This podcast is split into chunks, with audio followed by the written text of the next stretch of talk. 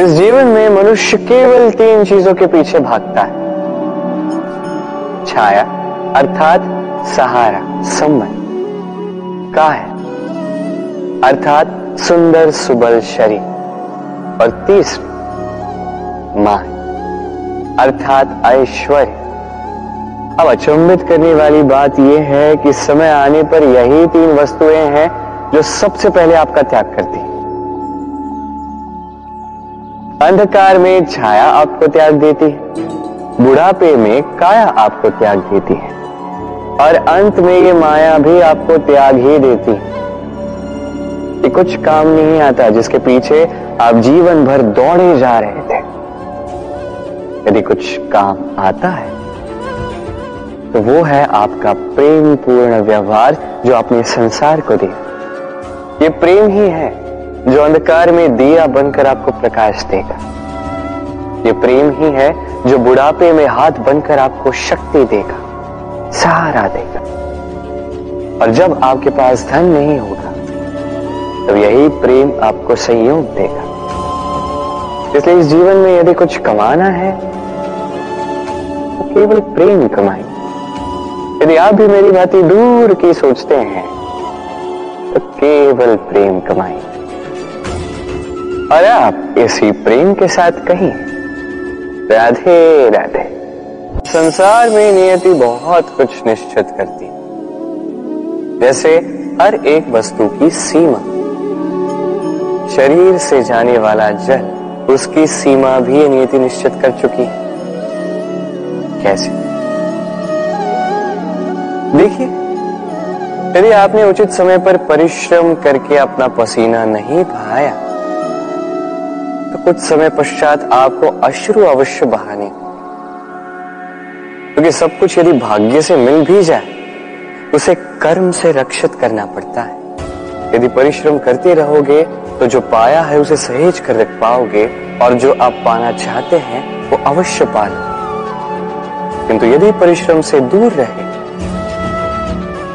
तो जो पाया है उसे तो खो ही दोगे और जो पाना चाहते हैं, उसका तो प्रश्न ही नहीं होता और बहाओगे तो केवल अश्रु अब चयन आपका है। क्या बहाना चाहेंगे? पसीना या अश्रु राधे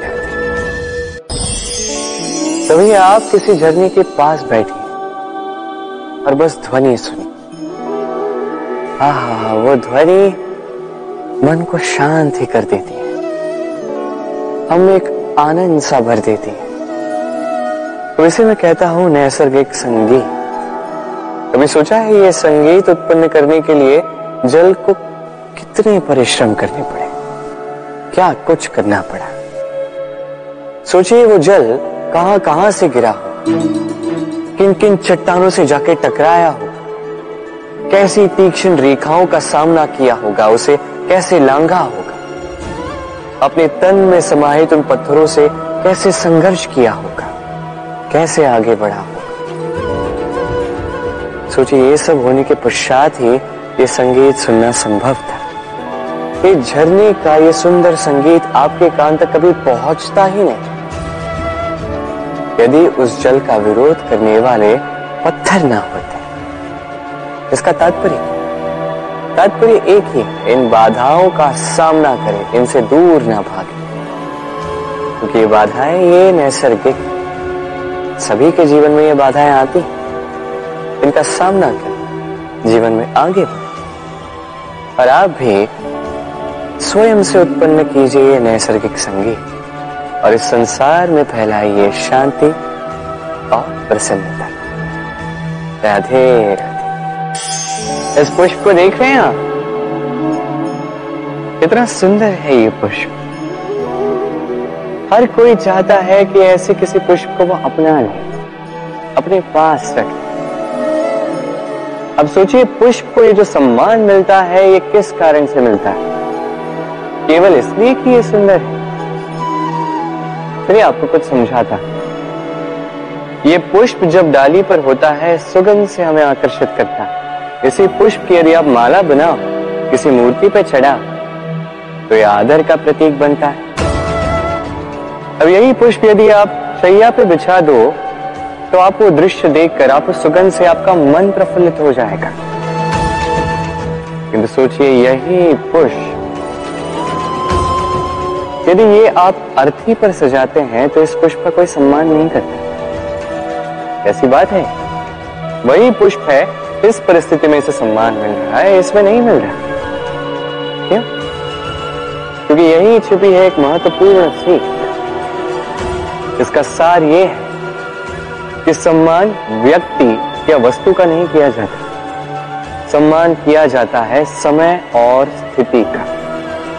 अब समय जो है, समय हमारे वश में तो है नहीं हमारे वश में है स्थिति। हमारी स्थिति कैसी होगी, इसका निर्णय स्वयं हम लें। और जैसी हमारी स्थिति होगी, वैसा हमारा सम्मान होगा। तो आइए मेरे साथ प्रेम से कहिए, राधे राधे। सफलता। सफलता कौन नहीं पाना चाहता? हर एक व्यक्ति चाहता है कि सफलता स्वयं आकर उसके कदम चूमे अब सफलता कदम केवल उनके चूमती है जिनके पाँव धरातल पर होते हैं। जो स्वप्न की आशा में उड़ते नहीं, जो यथार्थ के धरातल से जुड़े होते हैं, वो भी दृढ़ता के साथ। सफलता उनको नहीं मिलती जो घर पे बैठे बैठे केवल स्वप्न देखते हैं। सफलता स्वयं चलकर उनके पास जाती जो निरंतर प्रयास करते हैं, जो परिश्रम करते हैं और अपने इस जीवन को दूसरों के लिए स्वप्न बनाकर दिखाते हैं। तो चयन आपका है। सफल सभी होना चाहते हैं। स्वप्न सभी साकार करना चाहते हैं। स्वप्न तभी साकार होंगे जब परिश्रम करोगे और सफलता तभी तक आपके साथ रहेगी, जब तक आप विनम्र रहोगे। तो आइए मेरे साथ प्रेम से कहिए, राधे राधे। समस्याएँ अब समस्याएँ किसके जीवन में नहीं होती? हर एक के जीवन में समस्याएँ होती। और ठीक है, जीवन है तो समय के साथ समस्याएँ आती ही। किंतु क्या सारी समस्याएँ समय ही लाता है? नहीं, आप सारी समस्याओं का श्रेय समय को नहीं दे सकते। ये अधिकतर समस्याएँ तो ऐसी होती हैं जिन्हें हम स्वयं आमंत्रित करते हैं। कि समस्याओं आओ। मैं आपकी प्रतीक्षा कर। रहा कैसे? अब ये निर्भर करता है आपकी हा और ना।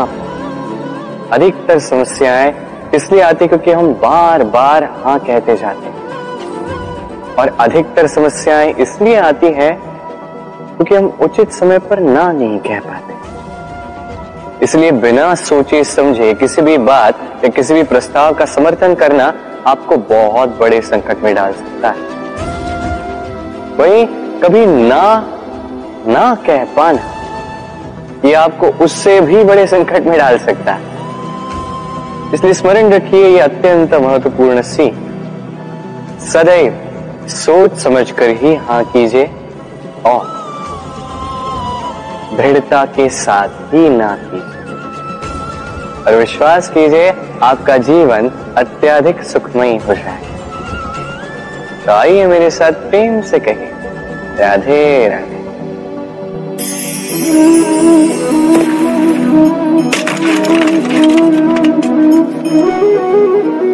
ये क्या हुआ? मुझे ठोकर लगते ही ये हाथ से छूटकर गिर क्यों गया? टूट क्यों गया? अब आप कहेंगे ये तो ऐसा ही होता है। इस जीवन में, इस संसार में ठोकर लगने के पश्चात हमारे हाथ जो भी होता है वो छूट जाता है। जो बनता है वो टूट ही जाता है। तो क्या ये सत्य है?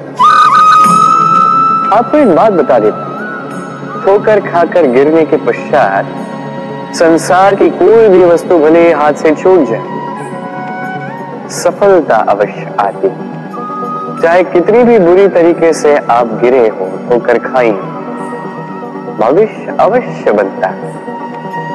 क्योंकि ये ठोकर असफल, ये कठिनाई, ये हमें ऐसे निखारती है जैसे अग्नि स्वर्ण इसलिए जीवन में केवल आगे बढ़ते जाए दृढ़ निश्चय के साथ बढ़ते जाए और ठोकर खाकर गिरने से कभी भयभीत मत होइए, क्योंकि ये आने वाली सफलता का संकेत और सफलता तभी मिलेगी जब आप गिरोगे, जब आप पुनः उठोगे, और जब आप पुनः जीवन में आगे बढ़ोगे।